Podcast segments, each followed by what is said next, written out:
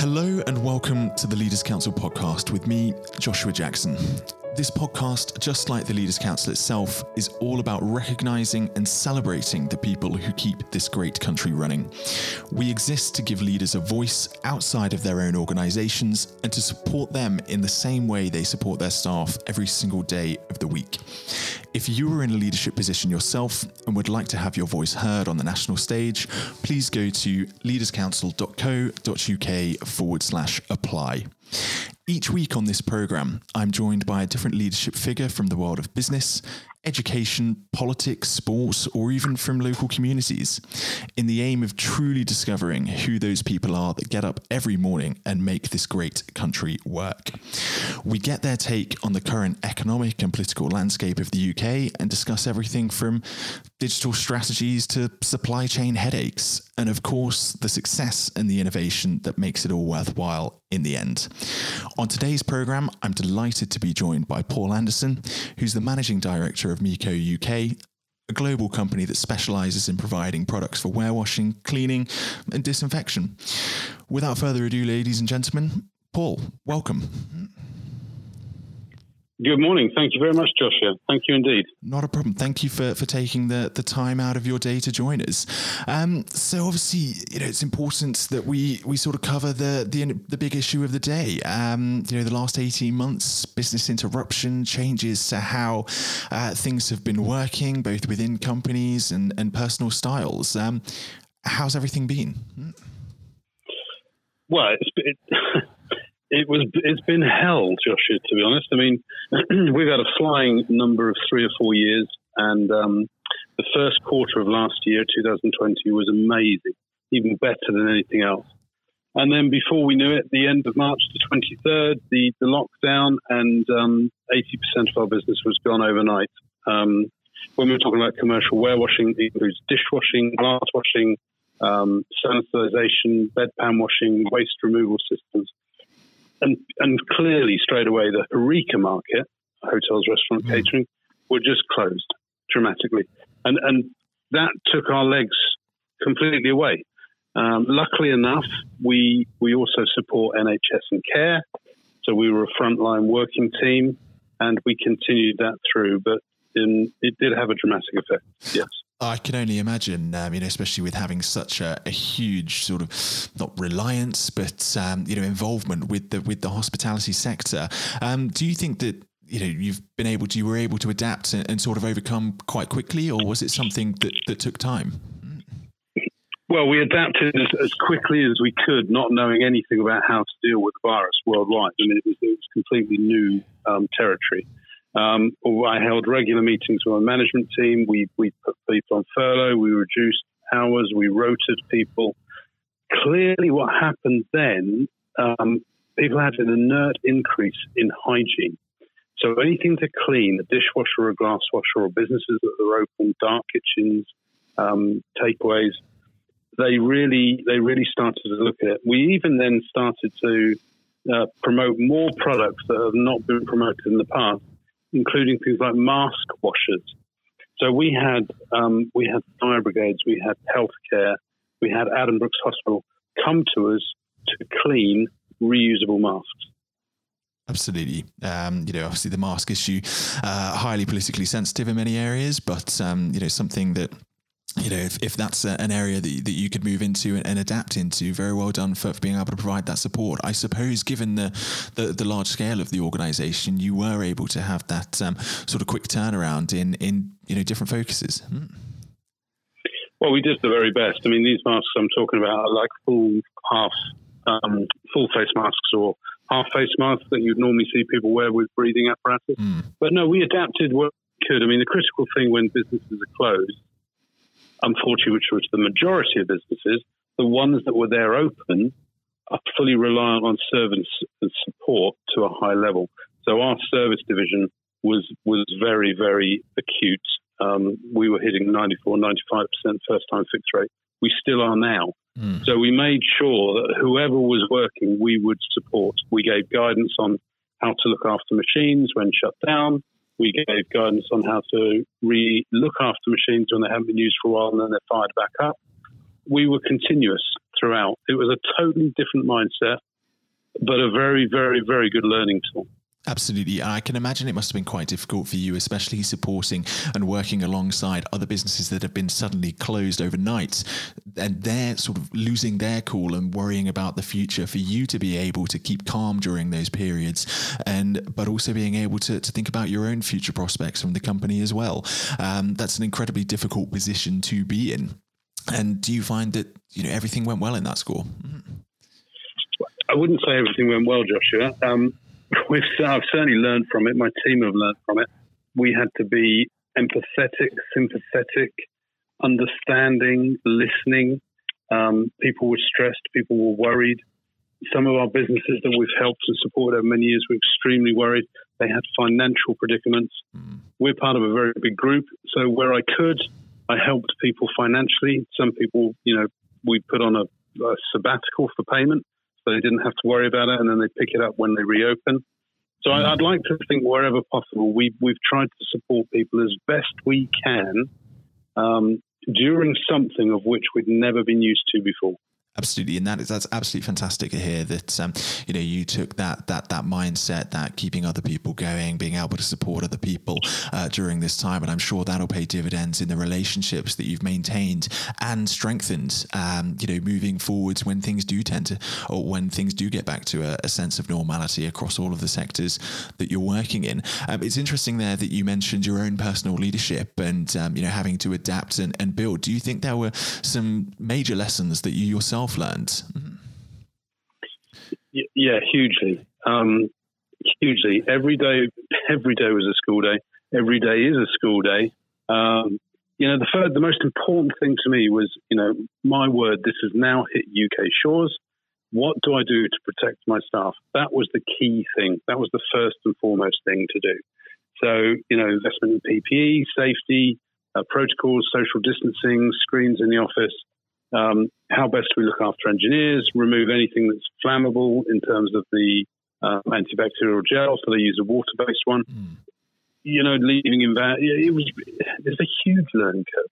You've then got people as people to deal with, not people as staff, and you could sense during that period the more we got into it, and, and unfortunately, the more damaging it was to the UK, the more people tended to be more astute and more aware of hygiene and between other people. Distances between people increase. You know, we used to an office where you'd walk around and, and talk and shake hands, but the distance increased. So you had to respect everybody's space.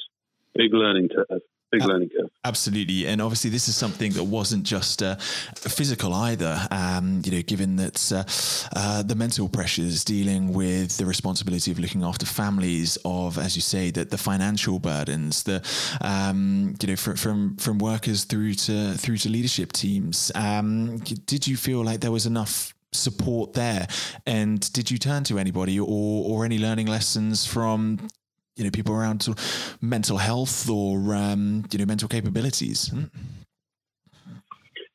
Well, interestingly enough, you know the, the, the wonderful world of Zoom or Crowdcast or you know what Teams came to life that no one had really ever used. Um, and, and, I was actually invited by a by a, by a nice group, um, good colleague of mine, um, to, to openly discuss about things between CEOs and other people of different businesses, which was fantastic. Areas I've never considered. Yet we all experienced the same thing. So that was quite nice to talk about. More importantly, what I did as a person and, and tried to make sure my management team did the same is we would talk to those people, especially the ones we had to unfortunately put on furlough. And some are in predicaments where they've only got four walls, they haven't got a garden. And, and that's quite stressful when it's been a period of months, months and months. So we make sure we constantly talk to them. know yeah, I I shared my feelings. I made sure I talked to others about theirs.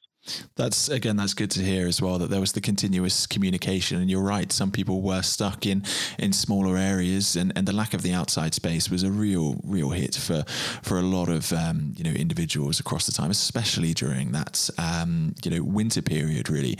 But the it's very interesting that you turn to the um, the CEO sort of support group, the MD support group, people who are going through the issues and being able to support each other. That's that's one thing that's really come out of this, um, a sense of you know, be uh, able to be open, to be able to share some of the um, the problems and the stresses of, of, running a business, but also being able to learn from each other and take on the lessons and and, and look forward with a little bit more positivity. Do you think that there's going to be, um, you know, a lot of the things that you're doing now are going to remain within the company? Do you think there's going to be that sort of more, you know, supporting outreach, that bit more hybrid working, or do you think that you're you'd prefer a return to the more traditional methods? Well, there's a lot of questions there, but if I, if I can pick up some of the few that I've just remembered what you said. Um, firstly, you mentioned about hybrid working. I think that is going to stay with us, and it makes perfect sense because it's actually made us more efficient in certain areas. We have systems where people have to come into the office. They have to. They have to come in to use it. That's unfortunate. But we also have people working remotely that can work remotely where possible. Now, that's saved on fuel immensely it's also made some people more productive. So I think that area will, will definitely come to light. In your other question about will things remain going forward in terms of empathy, sympathy, listening, talking, and sharing, yes, absolutely right. I think it will. And I think we have to because we're not out of it as yet. Although the government has released everything, this virus hasn't just disappeared from the atmosphere, it's still here.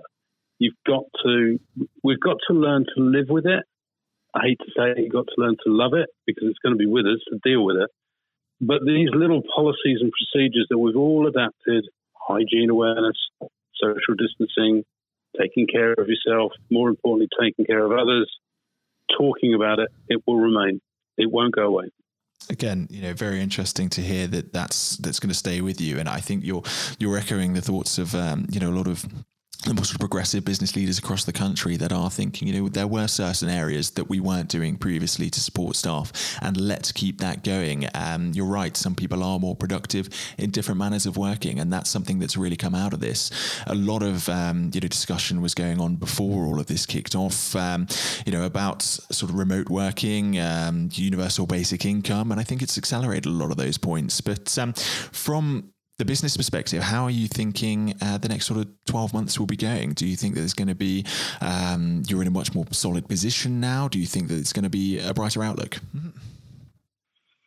Well, certainly since it reopened on April and then through to July, it, it has definitely made an impact. There's no doubt about it. It has started slowly to open. There is a there is an inherent awareness about money. A lot of businesses still want to build up a pot of money before they start investing in maybe refit, refurbishment, kitchen items, etc. So, you know, you've got to give people time for that. There are certain parts of industry that are still dramatically hit. The airline, the contract catering, um, tourism needs to come back tenfold. If you walk through London at the moment, it's still it's a little bit more bustly, but it's dead. There's no tourists. You need the tourism. Tourism brings in a feel of, of great hospitality, hospitality benefits. The hotel's open it's going to take a long time. I think probably by the end of next year, from my sector, we'll be in a position where there's a bit more stability. People will look at investment in the right equipment. Um, you know, Brexit is considered a bit of a difference on that as well. Yeah, I mean, it's definitely coming back, but it's going to be a little bit of a slow burn, and actually for, for all the right reasons. Absolutely, um, you know you're right, very much so on the uh, the knock-on effects of tourism. Whilst staycations have gone up, um, you know X percent, um, you know we are really lacking in the the outside travel and the outside um, ability for people to come into the UK economy and spend money. Obviously, as an attractive place to to holiday, um, that will be the major area over the next few months, and it is looking like travel is is you know increasing, uh, both domestic and uh, and abroad, and uh, hopefully the the vaccine rollouts across the world will mean that um, you know we can we can get everybody back into the country and get everything going. But uh, a very interesting point there on um, on the knock on effects. Mm. Um, so, Paul, do you think that there's going to be anything that you know Meiko is going to be doing that's going to be new products, new new ranges, new styles of business and working over the next 12 to 18 months, or is it just going to be waiting and and hoping that the standard product lines are taken up? Uh, that's a great question, Joshua. Look, as a business, if people don't know us, we don't stand still. We never have. We've been going since 1927, and when we focus on hygienic solutions, we cannot stand still. More importantly, during this pandemic and global issues that have happened, we have increased our um, focus on hygiene. So our products now are much better adapted in the removal of COVID. Um, we're looking at additional areas, like I mentioned earlier, in terms of cleaning masks, different apparatus. We're focusing more on the uh, thermal disinfection for care homes. Clearly, with the government of um, carbon net zero, we're very much working um, working towards that. We have green waste solutions that can be returning um, waste back into energy, which is what the government wants to achieve. We're looking at um, sustainability. We're using less chemical, less water, less power. We are we are a top end company, um, but the long term benefits pay for themselves. We we are on about reducing, giving much more, but using much less. And that is a, a great um, thing to be coming up with as well, especially looking forward to the environmental issues that are going on. And, and COP26 um, in just a few months, obviously, given the, the British leadership of that, it's going to come up with some really interesting policy movements um, globally. And hopefully, now you're, you're very well positioned to uh, take advantage of that and continue to adapt and grow. But, um, Paul, thank you ever so much for for coming on the show today. That was a really interesting discussion. Um, it'd be great to have you back on in a few months once um, you know uh, things have changed yet again, no doubt. Um, and it'd be great to have your your you know take on on what's going to be happening again in the future. Thank you very much indeed, Joshua. We're delighted to help anytime. Thank you very much, Paul. Have a good day. And now, next up on the show, we'll be joined by Leaders Council Chairman Lord David Blunkett. He t- gives his take on the political landscape and the economic fallout of the last 18 months and how the UK can look ahead. He's interviewed by Matthew O'Neill. Lord Blunkett, welcome. Thank you very much. It's very good to be with you. Um, well, of course, uh, nothing is being said uh, at the moment other than COVID 19, uh, which uh, we must touch on. Um, what would your message be to small businesses who are trying to keep going? Well, I think the last ones standing will be the ones that thrive when we get back to some sort of normality. So it's have confidence and courage. Obviously, take advantage as far as you can of the government help, I think that Rishi Sunak, the Chancellor, has gone about as far as you could have expected. Mm-hmm. In the circumstances, there are obviously small businesses that fall between the cracks. Those who uh, don't have um, defined premises can't benefit from the business rate waiver, uh, have not really been able to demonstrate that they can uh, adhere to the PAYE for furloughing staff, and of course, whether they can receive the the grant, 10,000 or 25,000, all, all, of those who can uh, are obviously able at least to benefit from that for the time being and look to the future. But I think the second thing to say, and they don't need me to tell them this as a politician who, who did once do a business studies qualification, which is that it will be a different world and being able mm. to hmm. think about how that world will look in a year's time and be creative about it and learn from not just what's happening to you at this moment in time, but to others around you and the sector that you're working in, that will be really important. Do you feel that the long term uh, effects of uh, the COVID 19 outbreak uh, will, in some ways, be positive uh, for British industry? Well, only in the sense that people are having to be creative, they're having to adjust and innovate.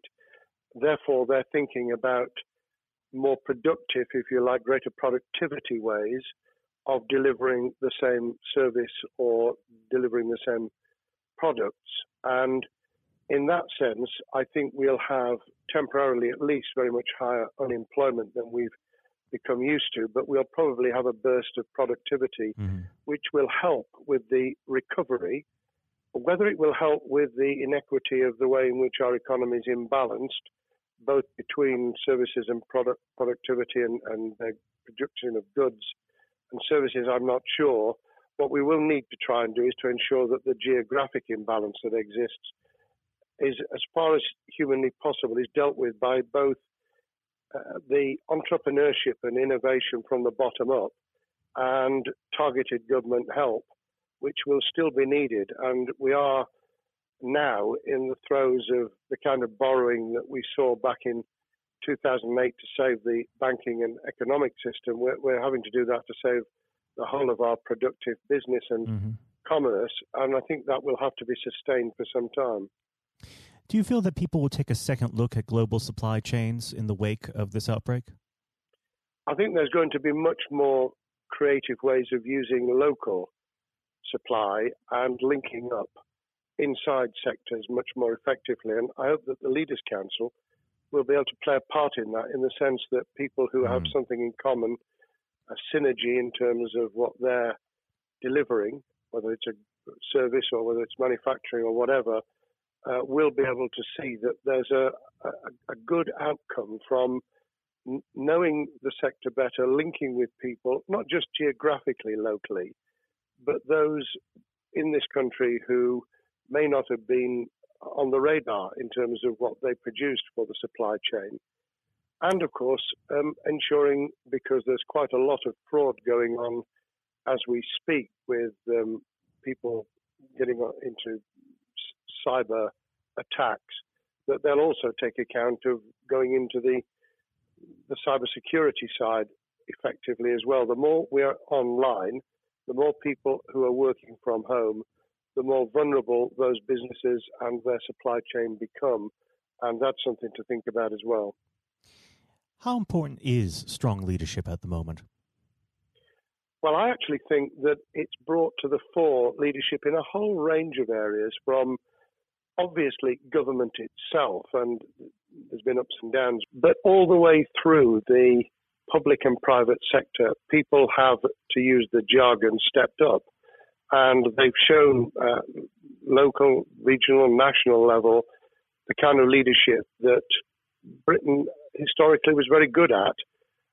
Regrettably, we've not seen, seen the same on the international scene for mm. all kinds of reasons, uh, but maybe we will in future. So I think out of this will come experience of people who have seen an opportunity to do good as well as seen an opportunity to provide a good uh, service or goods, uh, including, for instance, shortages uh, for the health and social care uh, system, um, the food chain, and the like.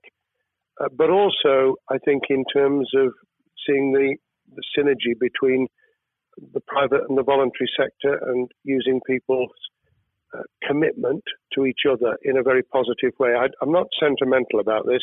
Things will revert Mm-hmm. But actually, I think there's a, a kind of moment of moral judgment of people feeling that they've got a role to play outside the immediate survival that they're engaged in. And if we can hang on to a little bit of that social responsibility, that will be a very positive outcome. Absolutely. Now, what's your broad view of how the government is responding to this? Are you broadly supportive of their measures? Well, it may surprise people to hear that, that I have been very supportive. Of course, there's been legitimate criticisms about the speed of response on protective equipment and on issues relating to testing. But my own view is very similar to the challenge that was made to the Prime Minister of Italy when people said, Why didn't you close Italy down faster? And he said, A fortnight before we did it, I would have been considered to be a madman and nobody would have agreed to do it mm. if I'd tried to move too quickly. And I, I, think that's something that we need to reflect on here in the UK. We, we may have seen the signals elsewhere uh, across the world and taken them more seriously at the time. Hindsight is a wonderful thing, but as someone who's uh, had his life in uh, the opposite uh, political party to the, the present government, I think that with some hiccups and mistakes, they've not done a bad job in what has been incredibly difficult circumstances. And you're absolutely right. In a in a liberal uh, democracy that we live in, it's it's very difficult for people to swallow orders given to them from government. Um, well, the the UK and um, and the US, and to some extent to the Scandinavian countries, have a very different interest, uh, history and, and therefore interest in maintaining the freedom to decide and the persuasion and mm. consent that's required. Uh, those countries that have experienced one way or another totalitarianism over the last century have a slightly different way of coming at this. Mm-hmm. I don't want to exaggerate it, but I think that that's why getting the balance right of getting people to go along with what you want them to do in their interests as well as the nation as a whole is a sensible, proportional balance. And I think we now need to adjust to the coming out of the crisis gradually, uh, readjusting to recovery uh, in the same way. Now, something you've mentioned recently on this balance is uh, the police overreach in the enforcement of the COVID 19 uh, structures that have been put in place. What have they done right, and where have they gone too far? Well, I think that they were interpreting what was not necessarily as clear advice as it might have been for all kinds of reasons, because people were feeling their way.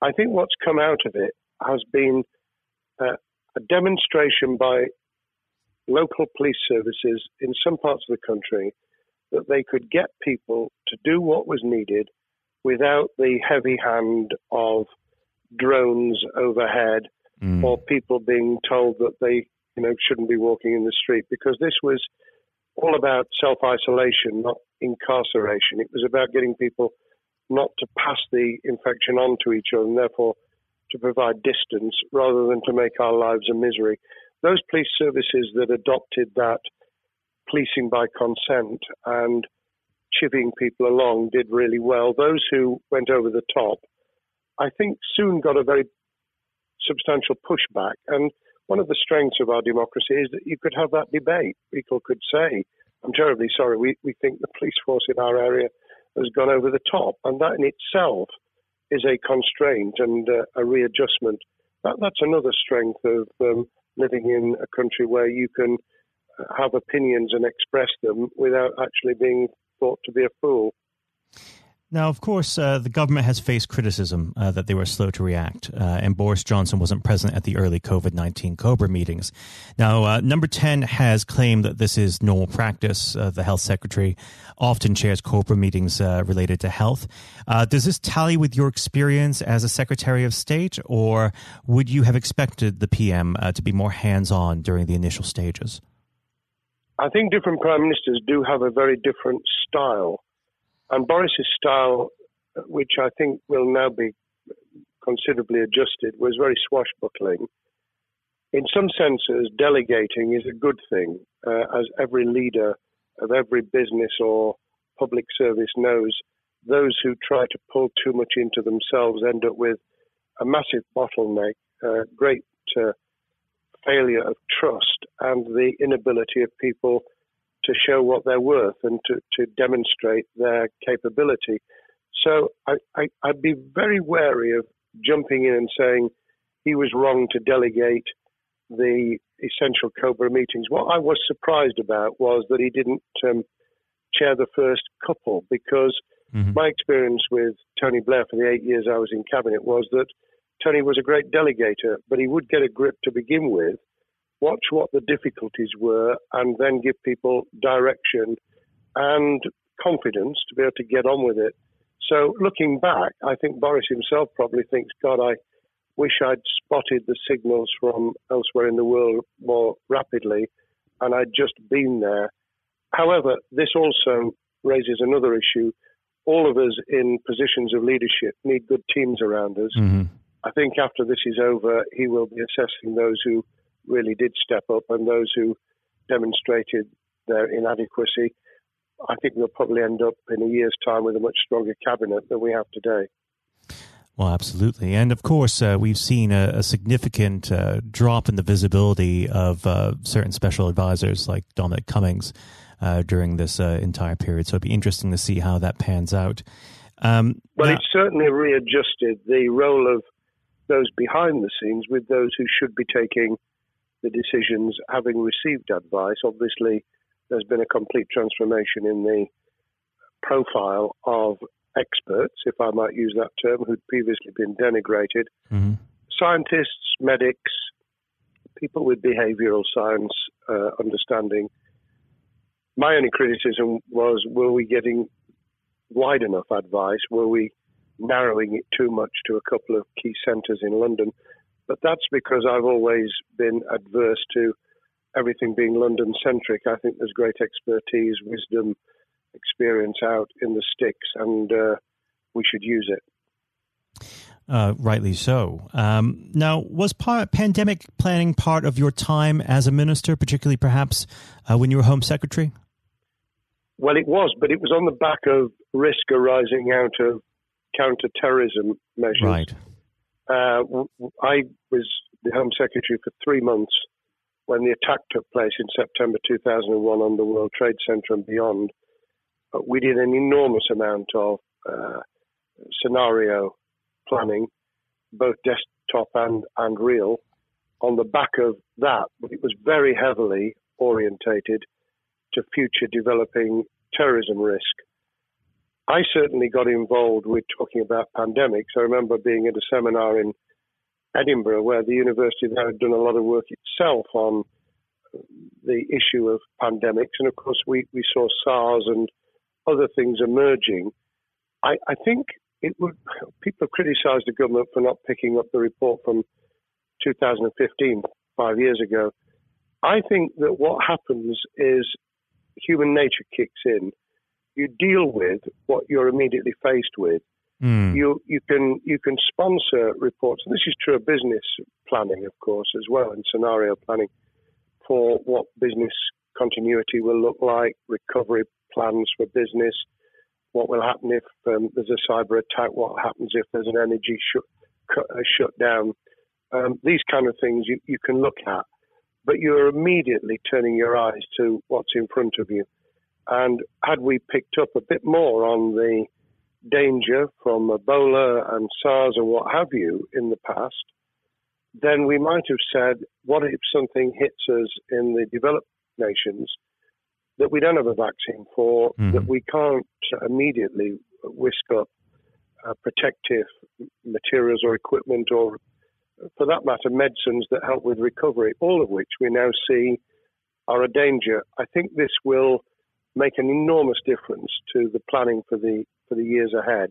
I hope it will be widened so that we don't just look at what's happened, but very rarely do you see something exactly repeat itself some of the circumstances will be, but others won't. So that's why I've put emphasis in what I talk about on looking at the other virus, the cyber attack uh, scenario, mm-hmm. which could be just as dangerous in a uh, a world of just-in-time provision. One of the miracles of uh, the modern developed world, except for the very poor, has been the distribution of food. A lot of it on computerized, uh, technologically advanced systems, if that were to come down, we'd be in real trouble. So I think we need to think those sort of scenarios as well. So have a full plan across uh, both sectors: uh, biological warfare, pandemics, and uh, cyber warfare. Yes, and to do so on different levels. I think again, thinking of thinking global but acting local, we mm. need a lot more to think about what would happen if something took shape that actually broke down those national and global chains and how we would cope. And without, uh, obviously, we've got enough fear and anxiety to last a lifetime without uh, creating even more anxiety. We can think about those things for the future in a more rational way, I think. Now, aside from the physical uh, threat of the virus, one of the things that people are vastly worried about is the effect on uh, the economy, not just national economy, but also the world economy. Um, now, it, it, has been said by certain parties, um, and uh, I'd like to garner your uh, thoughts on this. Is there a danger of the effects of the lockdown being even worse than those of the virus? Were it be prolonged, I fear that that balance would tip the other way. It is about proportionality. It is about balance. It's the wisdom of Solomon, really, to, to get the moment right when you start to move and then to move quickly. There's no doubt whatsoever that we are stocking up, not just on the economic and employment front, which will be devastating enough, but on the health and social well-being front, enormous challenges, and they will need careful handling because there's a lot of people whose lives, for a variety of reasons, are at risk in the future on a scale that we've been dealing with over the, the uh, immediate handling of the pandemic, concentrating really hard on those affected by COVID 19, those sadly who have died or been seriously incapacitated, that will roll over into the economic, the social, the mental health, and cultural well being of the nation. And that will need all of us to pull together as well. Absolutely. Now, do you believe the government's doing enough for business? I think that the speed of reaction once the scale of the pandemic was clear was very good. I've praised Rishi Sunak for his action. Uh, remember, a chancellor who only just come into office was planning to deliver the budget in the middle of March and has had three, at least three equivalent budgets since. I think he's handled it very well. Understandably worried now about what we're doing to our economy. The level of borrowing is sustainable because of low interest rates, but it reaches a point, of course, where it tips over so that you can't then do the kind of structural investment requirements that the government were laying out before and in the March budget. And mm-hmm. those will have their consequences as well as a planned payback over many years. I think we've learned something over the last few months. We, we needed to take immediate action. We don't want another round of austerity equivalent from 2010 through to 2019. I don't think the nation, on the back of what's happened and the challenges we have, could take that. And therefore, we need a different plan, economic plan, over a much longer period, just as we did from the Second World War all the way through to 2002 when the final American loans were paid off. Now, of course, uh, one thing that's on everyone's lips um, how much longer do you believe uh, that the lockdown can go on for? I believe that we need to be substantially back in action as an economy in June. This obviously is led in terms of places where people would meet in large numbers, having to uh, adjust to the fact that it will be longer for them. And sadly, that will involve business closures. It's why the Chancellor extended the furlough scheme to the end of June. Mm-hmm. But unless we, we get things moving in June, I think we'll run into the summer where all kinds of services and industries will have a chain reaction effect. And what happens with one will then have a major impact on another. And then you get the skittle effect where things get knocked down that you hadn't perceived were going to be affected. So I very much, if I were in government, and I always think of things in that context, what would I do if I were in government? I would be on the side from the second week in May on the side of the Hawks in terms of saying we've got to start moving and we've got to do so with the collaboration and cooperation of the public who have got the message, who did behave, who responded magnificently. Let's try and get back, perhaps, you know, doing things differently for a time, but substantially getting back to business as usual. And unless we do that, then those areas that can't and wouldn't expect to be back in action immediately get pushed further into the middle of the year and the autumn, and then they become unsustainable. Now, of course, um, one of the other major developments we've had recently are the changes in the uh, the Labour Party. So, if we could just uh, speak on the Labour Party for uh, a while. Um, this might sound like uh, an obvious question, but uh, how does uh, Sir Keir differ from Mr. Corbyn? Well, I'm biased because I believe the Labour Party um, has come out of four and a half years of a black hole of a nightmare, mm. uh, where it neither represented a, a, a uh, credible opposition nor uh, an electable government, and the combination was to let those who supported the Labour Party and needed some of its policies uh, let them down very badly. Sir Keir Starmer both is a highly intelligent uh, professional lawyer who, as Director of Public Prosecutions, led the service well, uh, had to take difficult decisions at a time of austerity, understands the world beyond Labour members, but has been able to do business with those who originally supported Jeremy Corbyn mm-hmm. and was able to command support from them. His creation of a balanced shadow ministerial team has been very encouraging. Um, I, I, supported Lisa Nandy, who he's made shadow foreign secretary, because I thought she understood the north of England and um, the uh, the disaffected uh, Labour former Labour voters. But I believe that Sir has taken on board those who have something really sensible to offer. And I believe he will be both a, a great leader of the opposition. More importantly, he will then present himself as a credible alternative prime minister. And all governments need an alternative government at their shoulder.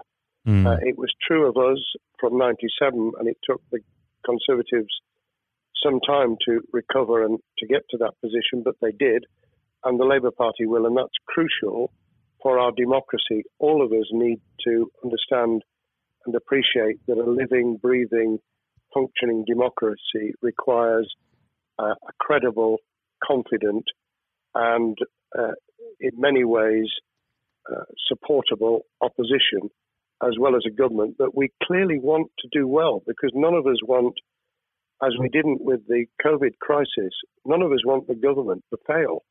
We want to see our economy recover. We want our social well-being to t- be taken into account. We want to overcome deep-seated inequality and poverty, and we want to do it with enterprise and entrepreneurship and business playing their role. And that is about leadership nationally, locally, in the private and the public sector. People with ideas, with confidence, with the ability to pull teams around them. Above all, to have some idea of what it is they want to achieve and a very good idea as to how to achieve it. What's the one king, uh, key thing that Sir needs to do to restore Labour as an election winning party? I think Sir Keir Starmer's major challenge is to convince sceptical voters that Labour has not only reverted to a party that they can support because they can see it acting, developing, presenting as a credible alternative government, mm-hmm.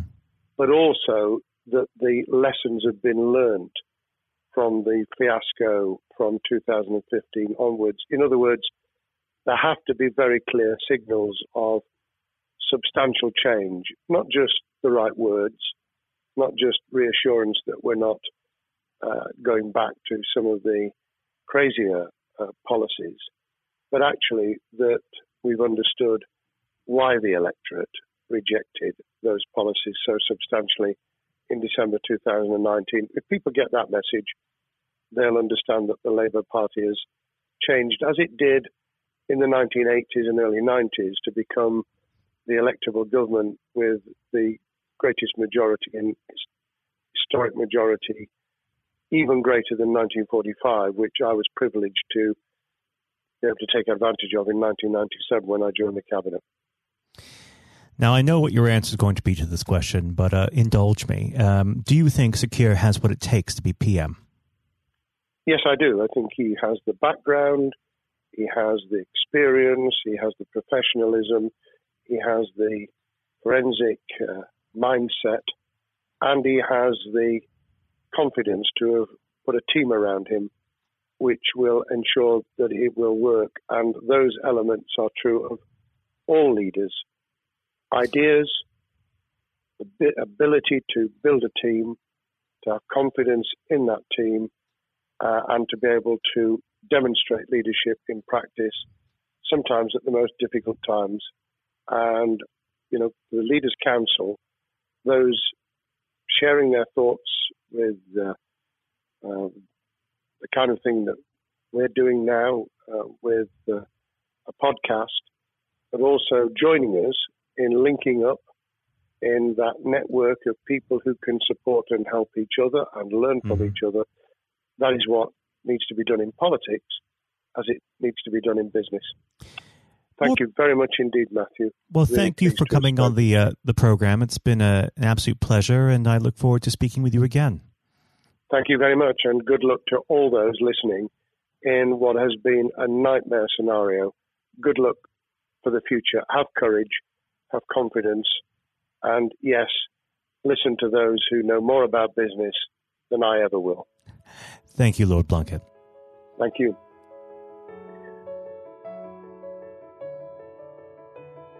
This has been the Leaders Council podcast.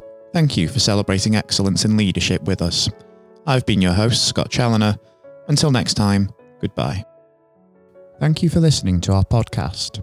The views expressed within the podcast do not reflect the views of the Leaders Council of Great Britain and Northern Ireland, its parent company or subsidiaries, members of staff, or other guests of any other person therein associated.